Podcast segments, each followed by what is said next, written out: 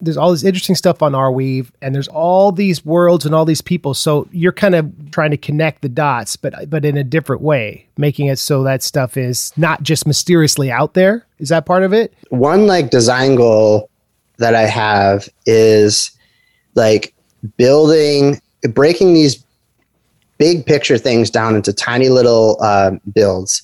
Um, and have those builds be able to provide value and, and have utility like right now. And not be like oh we're going to build this for three years and release it but like build it in public build it with community and have each one of these different like access points i guess you could say like have a real utility and value for that people would attribute value to. You're tuned to the rcast where we talk about the blockchain on the rcast. and how your data remains. The rcast. Where ArDrive is the topic. Censorship resistant permanence. Yeah we got it Wow, that intro was different, Andrew. What, what's the story with that? I'm glad you asked, listener. Hello, welcome to episode 19 of the Rcast. My guest this week, Ryan, not only is he an innovator, a healer, someone who's continued to take risks and find community and do big things. He's also a musician and a beatboxer. So we were like, what if we did a little remix of the intro song for this episode? So I thought that was tight. We linked at the Arweave Build Gather Town a few months ago and uh, he was a really interesting, sweet guy. And so we started talking about ways ArDrive and AR.IO could help his project. He's been working on SPID3R, and we talk about exactly what that project is, how we got there, and it was a really good interview. So enjoy this week's episode of the Rcast. Inferno was still burning, super hot. So if you want to participate, just all you have to do is keep uploading. And if you're in the top 50, uploading 100 megabytes or more, you'll get those sweet ArDrive tokens. We're starting to do TikTok stuff. What? Permanent data storage and TikTok? That sounds like a crazy confluence. Trust me, it's going to be tight. So follow us on TikTok. We've got one for the news and one for crazy whatever. Two accounts. We'll be posting there routinely. We're going to be at the Gathering of the Juggalos August 3rd to August 7th. I'm putting out a mixtape with MC Snacks for the event that's stored via ArDrive. That's right. So we just like letting all these different communities know that ArDrive is censorship resistant, permanent, accessible, easy. And so it's going to be a fun week. So we hope to see you there. Come say hi. This episode is brought to you by Memory Gardens, which secures your memories for 200 years through Arweave on a platform that you can experience with a VR headset, mobile device, or computer. Listen to last episode for information. We uh, did a whole episode on Memory Gardens on episode 18. So check that out. This is my interview with Ryan. Let's get into it.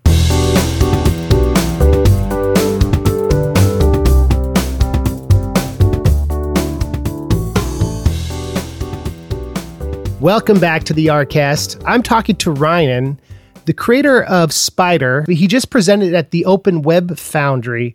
We linked in the community because uh, correct me if I'm wrong, Ryan. It was one of the gather towns for Arweave Build a few months ago. Yeah, you you were the first person I met, and like could be the first person I've talked to online in a very very long time. I, I went and saw We Build day one, and I was like super paranoid. And the first thing I came out the gate saying in the chat was like, "Hey, I, am interested in working on a, a people powered search engine." If anybody wants to talk about it. And I was just, I pressed the button. I had this mini anxiety attack and I pressed the button. I was like, oh, okay, here we go. And then right after in the meet and greet, you came up to me and started talking. You were like the first one and made me, made me feel comfortable. And I thought you like were on the Ari core team or something, but yeah, man, props to you for making me feel comfortable and immediately uh, I felt like I was in the community. So it's cool. It's like the thing about joining the Arweave build is that it's very it takes courage, right? To pitch it and to get in there and ask questions. And so it's fun to come in and see how we can help people with what they're building and what they're doing. Because what I really like about the Arweave community is it has this vibe of the early internet. Like everyone is new to it. We're trying to help each other out. It always feels like like freshman orientation at college. You know what I mean? mm-hmm. Yeah, only as little pixelated characters in a, in a in a game. My my daughters like would come in and I'm inside a gather town. They're like, "You working right now?" I'm like, "I'm not making any money, but technically, I guess this is work." You're a musician. You were saying how you started playing in a church band. Well, I've been playing drums, I guess, since I could sit up. So like two years old, pots and pans type thing, and basically just like I'm one of those people that just have music and beats floating around in my head all the time and and and just needed a way to get it out and i just became like a drummer and a beatboxer my whole life it wasn't until i went to high school and started listening to like I don't know, Tribe Called Quest and, and hip hop that I realized, Rahzel and stuff that I realized like, oh, this beatbox thing is like, it's a real thing. And, and I'd go to these high, high school parties and I went to like a very diverse high school and it was like all the big senior guys, like football players and whatever, they'd be like having these ciphers battling each other. And I'd be this little dorky, like band geek freshman. they pulled me in to beatbox, whatever. So I kind of used music as a tool, like just by accident. It's like my way of expression and, and connecting with people. But um, yeah, I was in in a metal band. We were trying to be like uh, basically like Tool meets Deftones type thing. And uh, yeah, I, I guess I'll tell you the the whole the whole genesis story. So because I think all of this plays plays together and the prop one i guess like my unique background is is is is like the first time in my life that everything's coming together that i'm using all of my past failures and creative pursuits. It's like it's all centering in on this thing that I'm, I'm working on now. Um, so yeah, so I was in a metal band, and uh, we we were we were we were good. It's like we were like mathy and all this stuff. And long story short, I think I was like 19 or so, and I basically snuck my way into Interscope Records as my band's drummer and lawyer and manager and I actually like bought a uh, or rented a limo so I could get dropped off at Interscope. I like flew across the country, got dropped off at Interscope in a limo just for the off chance that somebody would see me get out of the limo. Basically, snuck my way in Interscope, and I was in the the vice president of Interscope Records office. This is at the time that like Eminem was huge and all that stuff, and I just had this moment of like, I am not in any control of my life or my three best friends, and I just was overcome with like fear and I was just like, I, I, I need a backup plan. So we didn't end up getting signed anyways, but it was in that moment I was just like, I need a backup plan. And at that time, it was like when video games were moving from to, to disc, like PlayStation One, and they were projecting that the video game industry was gonna, you know, make more money than than film and music combined, which has happened. Um, and for me, as like a musician, I understood that by this medium, this video game medium being put on a on a disc on a, on a DVD, that soundtracks for video games weren't going to be like this blippy like type music. We are going to have the ability to have full orchestral scores and all this kind of stuff. So I was like, all right, this is the move. I'm going to go. I need to figure out like how to go about doing this. So I went to a school called Full Sail, which is like a media art school in Florida that you can go for audio engineering and video games, and film, all sorts of crazy stuff.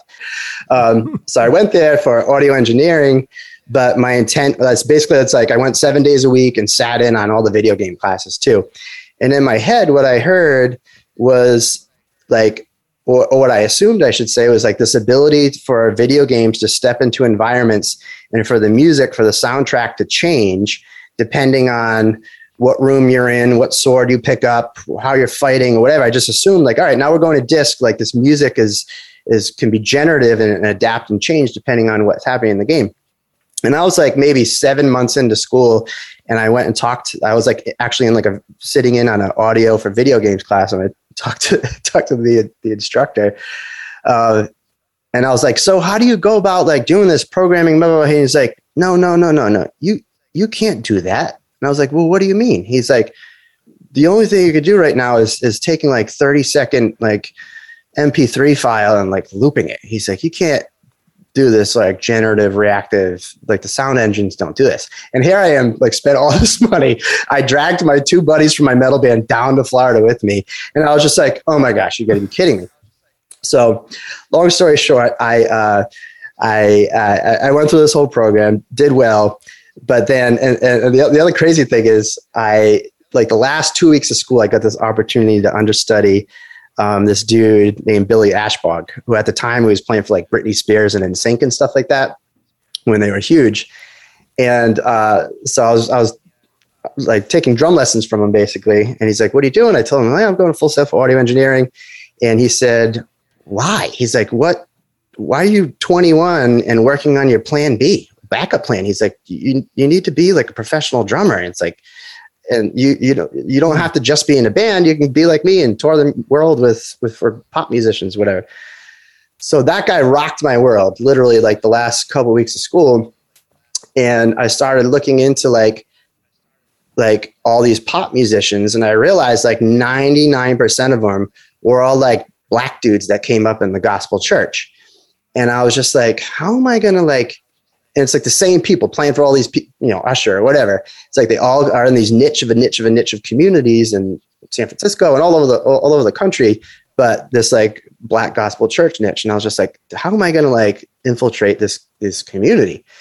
And so, anyways, I uh, ended up um, getting a uh, this crazy job. At the time, I'm I was I'm from Rhode Island, but I was living in in Boston, and I got this crazy. I snuck into an interview for DigiDesign, the company that makes Pro Tools now called Avid.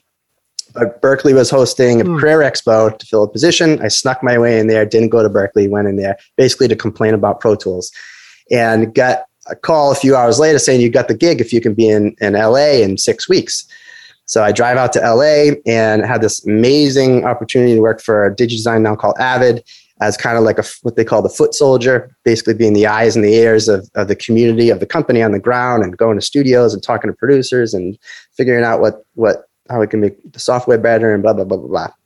So this whole time I'm there, I'm like, this is great. It's like the most amazing gig in the world. I'm getting to like go into all these communities and studios and do demos and all this stuff. All these places that I would have no reason to be in this place at all. Like I, am nothing special, but all of a sudden it's like people want to be my friend because I, I work for this company, whatever. But at the same time, I'm like, I'm a drummer. It's like I came out here to like to play drums. So one day I was doing like a demo of this virtual instrument software and this dude comes up to me, this big black dude. He's like, man, you play keys in church? And I was like, uh, I was like, no. He's like, well, you gotta, you gotta, you gotta come to my church. And I was like, okay, like this, this is, this is my in, right? So I go and it's in Compton and I'm the only white dude there. And the musicians are just ridiculous. Like I think the drummer wasn't there because he was playing for Mariah Carey or whatever. There's like 16 year old that ended up getting plucked out by Nas. So I'm sitting there. It's like I grew up like Roman Catholic, and I'm in this like this church in Compton. it's like you know people clapping and dancing and jumping around all this stuff, and I was just like I felt like I was in a movie. And I'm sitting there with like a mohawk mullet and like a tweed jacket, but that's my grandfather's. I'm like sweating, and at the end of the service, the preacher's like, Do we have any visitors here today? And I was just like, God, if you are real, get me out of here. And so he, the lady next to me stands me up. I walk to the front of the, the altar and he turns me around and faces me to the people. And there are probably 200 of some of the probably the poorest people in the whole entire country, just like on their feet, like praying for me.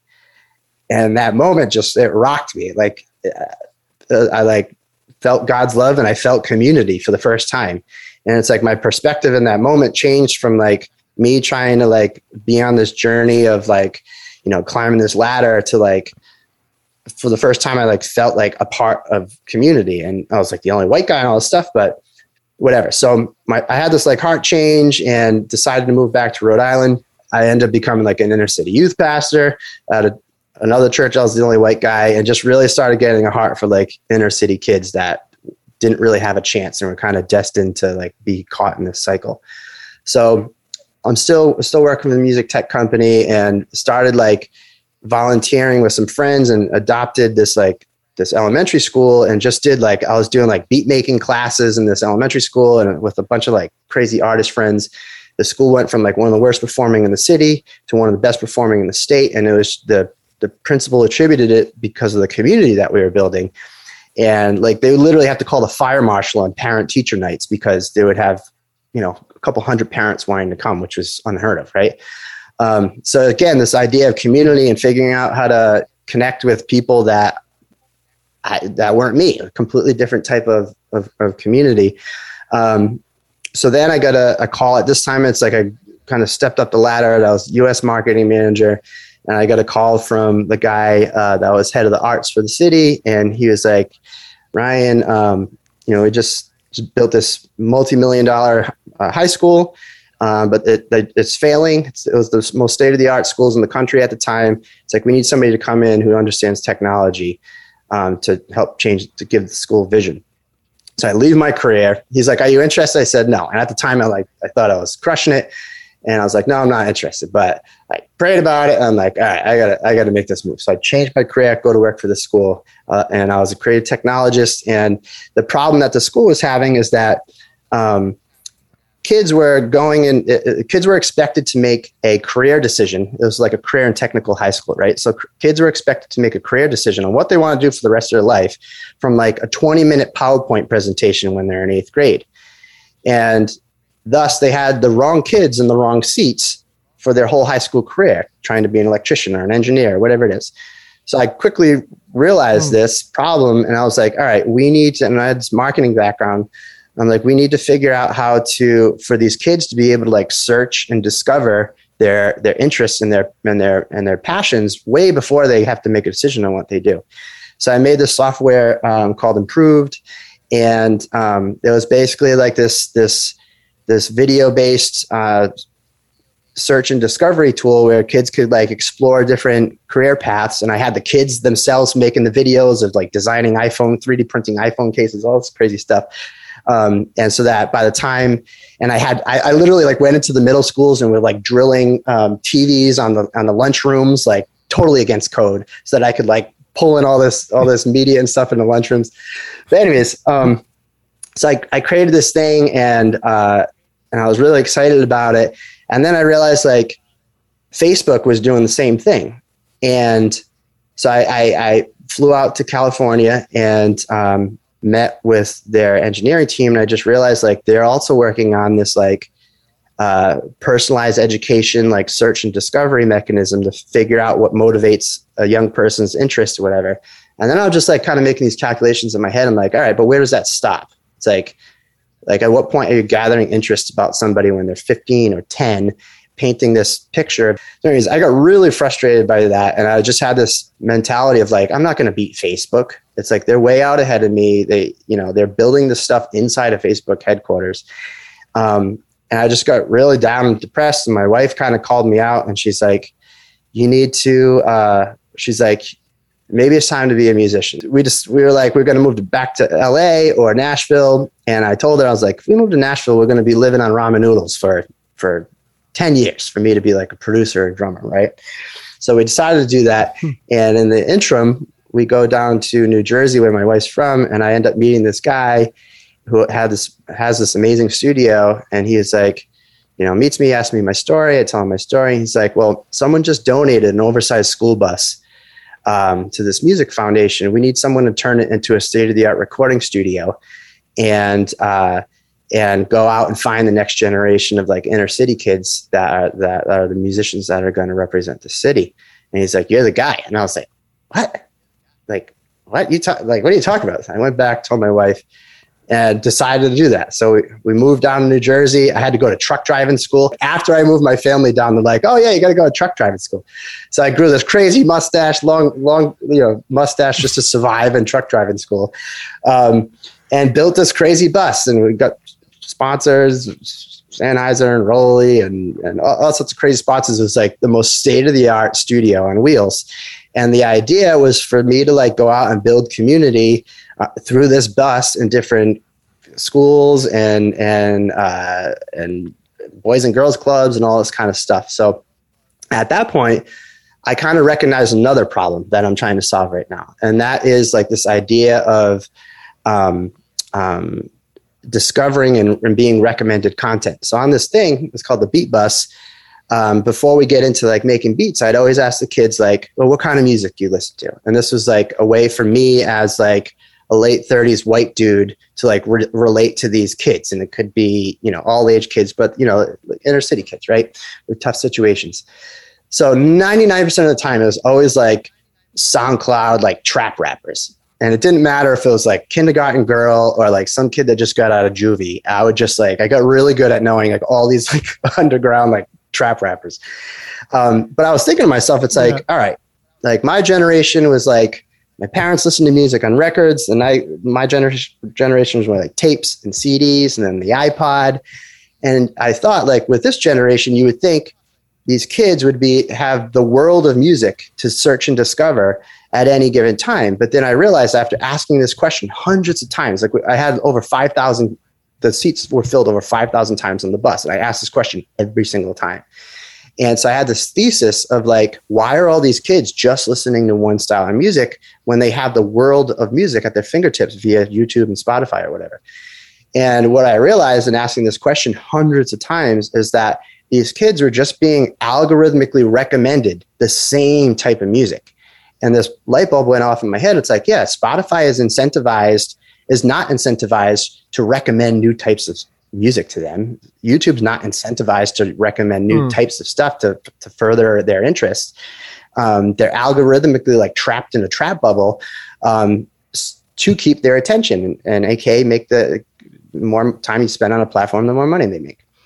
So I tried to combat that by like and they these kids never heard jazz like just stuff. So i'd try to combat this with this idea of like introducing them to different styles of music loops. And it's like all right you want to make a trap beat? You got to start with this punk rock guitar first and crazy stuff like that.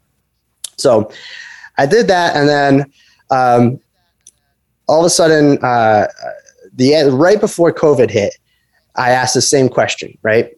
And and this is this is like this is the part of the story where i get red pilled into web 3 so I, I, asked this question, like, what are you guys listening to? And for years, for I've been doing it for two or three years, I hear, you know, trap trap rappers. And all of a sudden, everybody from the kindergarten girl to the kid that just got out of juvie, I said, what, what are you guys listening to right now? And all of a sudden, they all said Marshmello.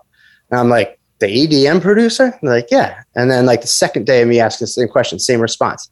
And I was like, how, what? Like, I was so confused. I'm like, how are you, why are you listening? Yeah. I had no idea. So I'm, I'm like, so how? And they're like, oh, we went to the Marshmello show. And that's how they phrased it over a different time. We went to the Marshmello. So I was like, oh, he played around here? And they're like, no, he played in Fortnite. And I was like, what? like my head was just like, right? And completely blew my mind. And I was just like, this is the scariest and saddest and kind of coolest thing I've ever heard. And then me as this old guy, like I had to check myself and then and I researched it and all this stuff. And I'm just like a concert in a video game, you know, millions of people at the same time watching this, whatever. And I had to check myself. And first I was like, this is, re- this is stupid. This is absolutely ridiculous. And then I realized like, one from a record label perspective it's like what's the main thing that you can do to put your artist in front of the biggest audience possible? It's like the the super bowl right? But your demographic of the super bowl is like fatties like me that don't care about the Weeknd or whoever it is right? So from like uh, a, a, content um, delivery perspective as a label, it's like now you can put your artist in front of a video game in front of 99.9% of your exact demographic that's going to buy tickets and buy merch in the video game, blah, blah, blah. And then I also thought, like, in my day, I got exposed to new music and like Tony Hawk, right? And then it's the same thing. So, anyways, so then COVID hits. And I'm doing a Zoom with one of my kids. And as I'm zooming with him, he's got his face like super close to the screen. And I was like, X, either I'm the most interesting teacher you have or you're playing a video game. And he's like, Yeah, Mr. Ryan, I'm playing a video game. And then all of a sudden, that moment, I was like, We got to figure out how to make like a quote unquote like metaverse music experience. So I was like, it's light bulb moment off. I was like, X, are you down to build like a virtual music venue? And he was like, Yeah. And this dude, the kid's like super nerd. He's like, Yeah, I got you. I'm like, okay. So then, I had no idea. I had no idea. I'm just like making this up as I go along. So then I set out on this journey with like these 10 or so kids, I call them my ninjas, on how to figure out how to make like a 3D virtual music venue, um, but with a couple different things. So like this idea of metaverse shows, it's like it's an avatar inside of a, inside of Fortnite. They're pre-recording it, like you know, uh, uh, um, Marshmello, whatever, jumping around in a, in a, in a, in a suit, like a motion capture suit. They pre-record it, play, press play on a server, and that pre-recorded performance, like basically is, is, is distributed out. And they do that for bandwidth reasons and all this kind of stuff. But with this, I'm like, we're not doing advertise. I was like, we need to figure out how to put real musicians playing live inside of a inside of a video game environment. So we set out and that's all we had was like an ipad a laptop a green screen we had like you know two thousand dollars worth of stuff, and most of that was the was the laptop.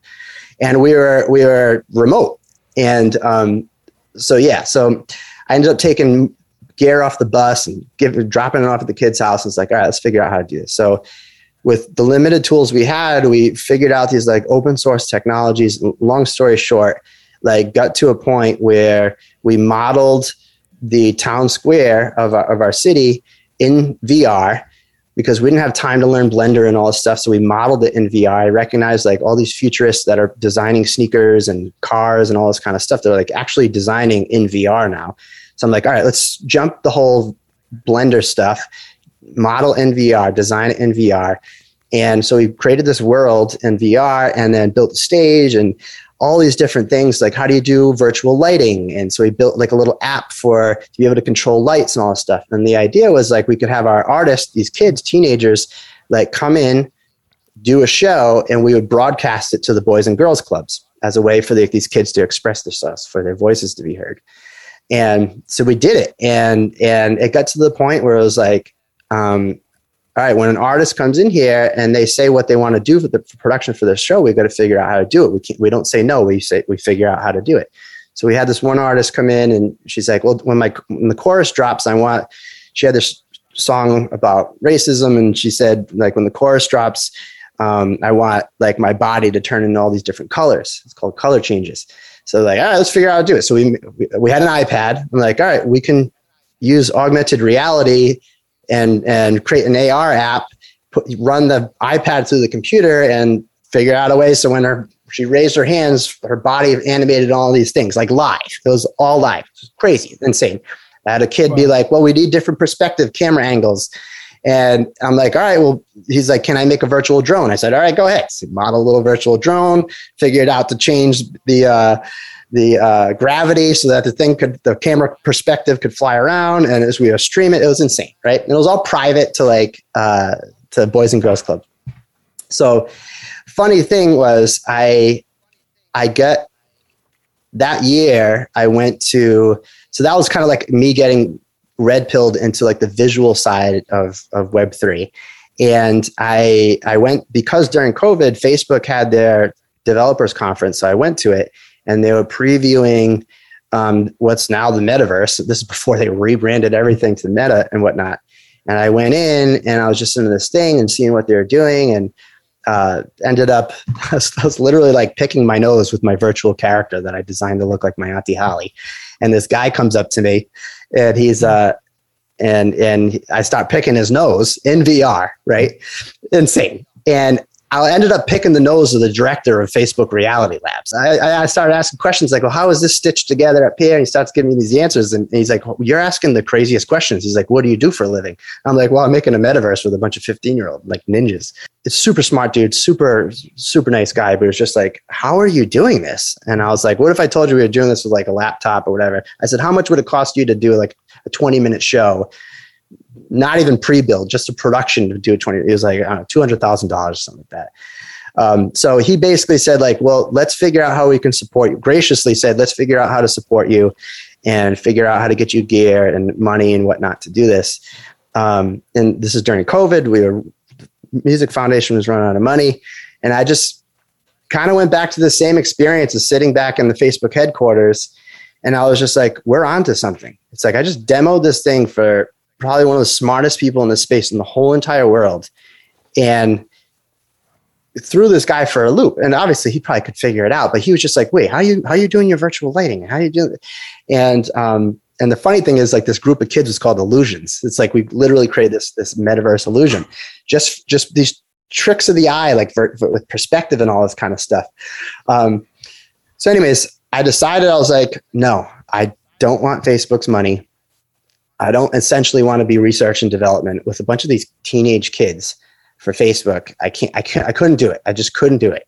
And so I basically just didn't follow up and just kind of let the opportunity go. And I questioned myself. It wasn't easy, but I was just like, I can't do this. And soon thereafter, we lost money. We, lo- we ran out of funding for the, for, the, for, uh, for this program and I was out of work. And, um, and that's when I found Arweave and, uh, so I went to the the uh, the website, and it literally says like quit your job, build the future of the internet. And I was just like, well, I don't have work right now. In my head, I was like, I'm gonna. This is when the market was good. It's like last November, um, and I was like, all right, well, I bet you I can make enough money in six months just being super aggressive in a lot of these DeFi things. If I can make enough money in six months to like give myself runway for another six months, then that can be I can have time to pay myself to like work on this stuff with these kids. Um, and then the market dumped like two weeks into November, and I was just like, with without nothing. so basically, since then, I've I've I've had nothing, and but the Arweave community, and that's when I found you. like I'm literally going this into uh, Gather Town, and uh, yeah, and uh, I met you in, in this community, and and now on this crazy journey with with with SPID3R. All these like things, like these problems and community building, and this theme of like being in in around people that aren't don't look like me, don't talk like me, aren't my same age, all this kind of stuff. It's like this, this theme in my life that keeps coming back, and now SPID3R's like bringing it all together. Yeah, that's cool. And you're talking about how in your presentation, one of the goals of SPID3R is to make sure that the results aren't biased, aren't siloed, aren't like are, are algorithmically driven, which was kind of manifested in all these kids having the same taste and mm-hmm. kind of generic, middle of the road, similar trap music. Not that that stuff is bad, but a lot of it does sound like technically very similar. Mm-hmm. And so your your background has a really interesting um, functionality in, in in having a reason why something like SPID3R is so useful. Do you want to talk a little bit about it, like you did in the Web Foundry, and and um, some of the philosophy behind that project? Yeah, I think it's pretty interesting. Yeah. Um, well, the, I guess the first thing is like you know, I'm a product guy and marketing person or whatever. It's like product market fit. Like, what does that look like? And I, I think for me, it's like I've spent the last 15 years in mentoring young inner city kids. It's like I've kind of like my perspective is like I, I can kind of think like a young 15 year old kid. Um, and the way that they see the world is in plain sight. But for our generation and older, it seems crazy. Like metaverse stuff, it just seems like a toy, which is every disruptive technology sounds like that. So it's like mm. I have to constantly push myself and and and and and building with kids like they're ninjas, super smart, but they to me it's like they represent like the next generation's voice and what what is going to be normal and how they're going to collaborate and work together on the internet and and and how what does it look like to do that in a quote unquote like gaming environment and all this kind of stuff. So that's kind of the lens that I look at everything through now, um, especially with Web three and technology and all this kind of stuff. Um, but the problem that SPID3R is trying to solve is like this idea of of centralized uh, data and and these big Web two companies harvesting and monetizing end user data, and the people basically becoming the product. And I can't fault these companies, the Googles and the TikToks and and whatever, to, from doing this because their job is to they're incentivized to pr- provide value for their board and and stockholders or whatever. Um, and they do a really good job at it and they do a really good job at recommending content to people and and all this kind of stuff but we the people our data is being uh, we're not in any control of it you know? And we see time and time again like from a user perspective how we aren't in control of that whether it's losing everything or or or whatnot. And we see all this crazy geopolitical stuff that can happen when big companies can can change the the, the discourse of society and, and culture. So the big problem we're trying to solve is like how do you how do you create a like you flip that market incentive instead of the traditional market? Well i'll say this. Web 1 the internet was first devised or or or communally contributed to be an open buildable marketplace of innovations right? And then web 2 the, the googles and whatnot kind of co-opted that figure out how to make things faster cheaper um, and and thus uh, maintain almost all the control over everything. And it's great because you can, if you have the next Instagram, you can spin it up on Amazon Web Services and have it scale to 200 million people in two weeks. But like our data is is we're not in control of it, right? And I think everybody in the Arweave community understands that. The second thing problem that we're trying to solve with SPID3R is this idea of of of your interests, right? So this idea of your interests having value, basically your interest meaning like your motivations, the stuff that you that you enjoy, whether it's what you're learning about or what you're building, or what you're listening to. It's like the more that Web3 and blockchain scales, it's like, well, uh, we all know like everything's going to become an NFT at some point. It's like, I don't know when it is. You can't, not to be able to get a haircut without like using an NFT to pay for it or something in hmm. five years. But right now, these like primitives of like things that we identify as things that we want to associate ourselves with to become our identity, whether it's a profile picture or a music song or whatever it is, it's like there's on-chain data that that that goes along with that. Um, so how can we create like a people-powered market that flips flips this marketplace incentive from from providing all the value to the uh, to the big companies and passes that that value in a self-sovereign, self-identified way to to users um, in a way that they can curate and discover their own stuff, and then be able to connect what what, what we're calling webs, uh, interconnect other people's webs together. And at that point, this this market, this automated market maker, like turns into a prediction market. So this all kind of ties together with this idea of of creating an, an automated market maker that's built on top of current technologies that the ecosystem has with Koii you know proof of real traffic and, and all these different things. But how can we use these defi mechanisms um, and take and there's a lot of people talking about this but how can we take these defi primitives that are super innovative that are used for you know financial applications and how can you take those same the same type of thinking and apply it to solve other problems, other coordination problems besides like earning yield on some DeFi asset or something. So, um, yeah, so that that's the problem that we're trying to solve. And to me, it's like when you're connecting people's interests together in this like decentralized uh, marketplace of interests, what we call an index, which is kind of a play on words like an index via search and indexing data. But the DEX, a decentralized index, um, typically is what you call in DeFi a DEX. It's a, a decentralized exchange of interests.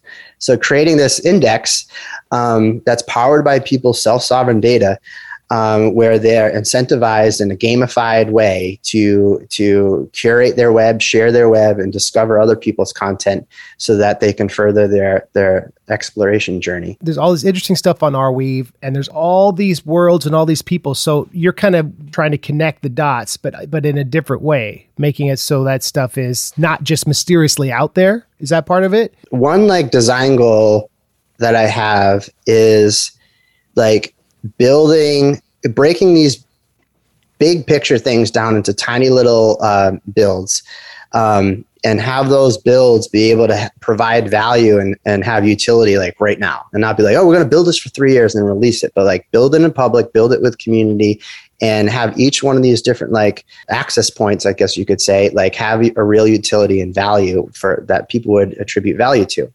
Um, so one of those things is this this whole idea kind of centers around this this this user interface that is it resembles a spider web. So if you watch my demo, um, it's it's basically eight nodes with one in the middle that that represent eight spider legs and how they weave webs. And the idea is each one of those nodes represents one of your self-sovereign, like self-identified interests. It's not one of these algorithmic blockchain things because obviously with blockchain ledger, it's like all your data is out there, right? And I think a problem, we, this is a whole nother topic, but a, problem with all your data being out there, unless you have stuff on uh, zero knowledge proof and all that kind of stuff. But with your problem, data being out there, it's like anybody can create these curation networks, like algorithmic stuff to paint their picture of who you are and, and blockchain. Um, but to me, it's like that's kind of not solving the problem. It's like kind of potentially creating an even greater problem than having like five companies do that. Now it's like anybody's portraying like your identity um, with algorithmic blockchain technology. And what does that look like in 10 years, right? Um, but with this, with SPID3R, it's like your self sovereign, self identified interest. So you take something that you have in your wallet, let's say a music a piece of music or NFT or DAO holding or a POAP or a credential or something, and you stake it to the center of your web and what we're calling PIDs or permaweb IDs. which is literally the center of SPID3R, S P I D E R. So you stake your interest token to your web, and then basically, when you stake that interest token to your web, you're then connected to everybody else that staked that interest token to their web. Very simple.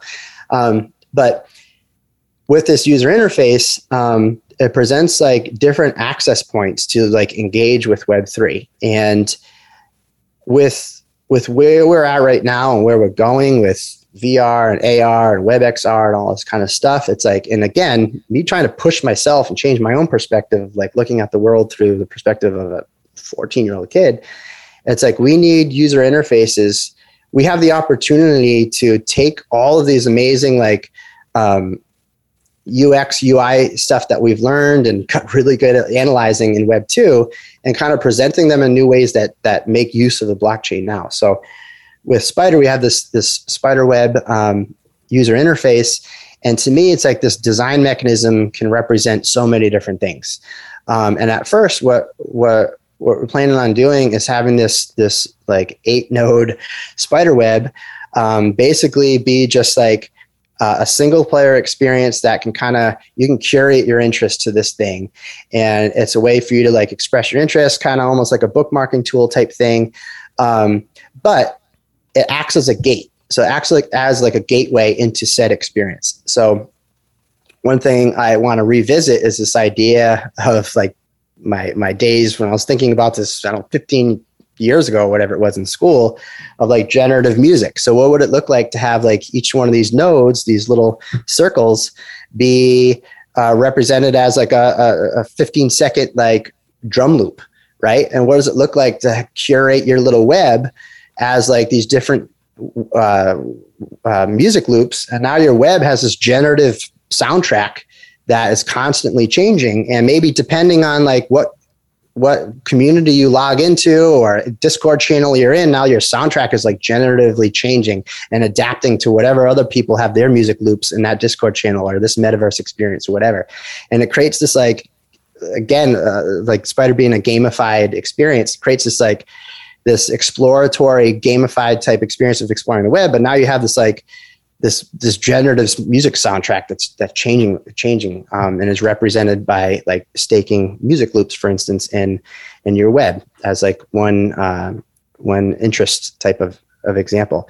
But yeah, so the first thing is like building this this this web as a single player thing, people staking their interest to it, and basically leveraging that as like a gate almost like a crypto captcha tool where it's like in order to get into maybe a discord channel or or a um, protocol or, or a show whatever it is it's like you need to have x amount of things like in your web. Where it becomes really interesting is like now you add like multiplayer like multi-sig thing to this web and now it's like all right in order to get into this event even it could be in, in real life doesn't have to all be on the internet but in order to get into this web I'm into this event. Like, you know, nine of these people represented the spider all have to have a certain NFT or a certain credential or whatever. And now when the spider web, this multi-sig thing, uh, has all those things happen, like then you get access. So it's acting as this like gate or like crypto capture type tool.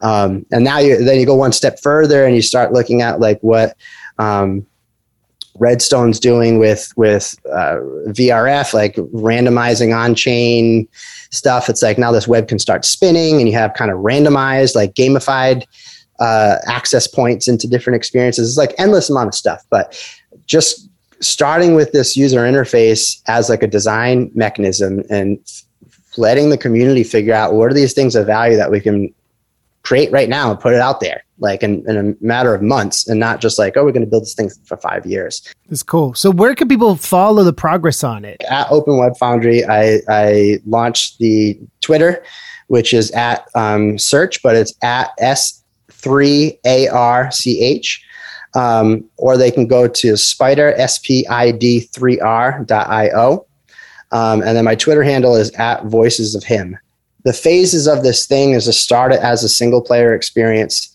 The second phase would be adding a multiplayer experience where you can search and discover other people's interests. And this web becomes this like interconnected, like relational database of people's interests that you can stake into your interests. And once you stake to your interests, they're earning points for their views. Um, this idea going back to this theme of like your point of view.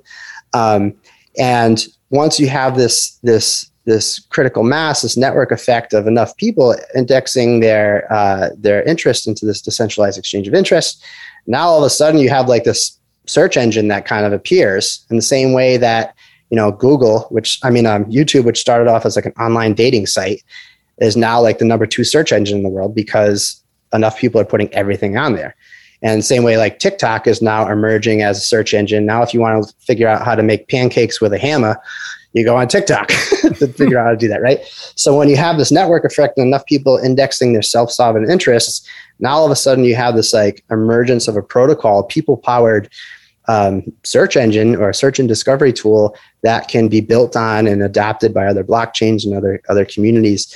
And the the endpoint there is creating this access point um, hoping to be able to build it out with with AR.IO um, as a gateway where people can go to s3ar.ch and AR is in the middle of it, in, in the middle of the search, which is cool.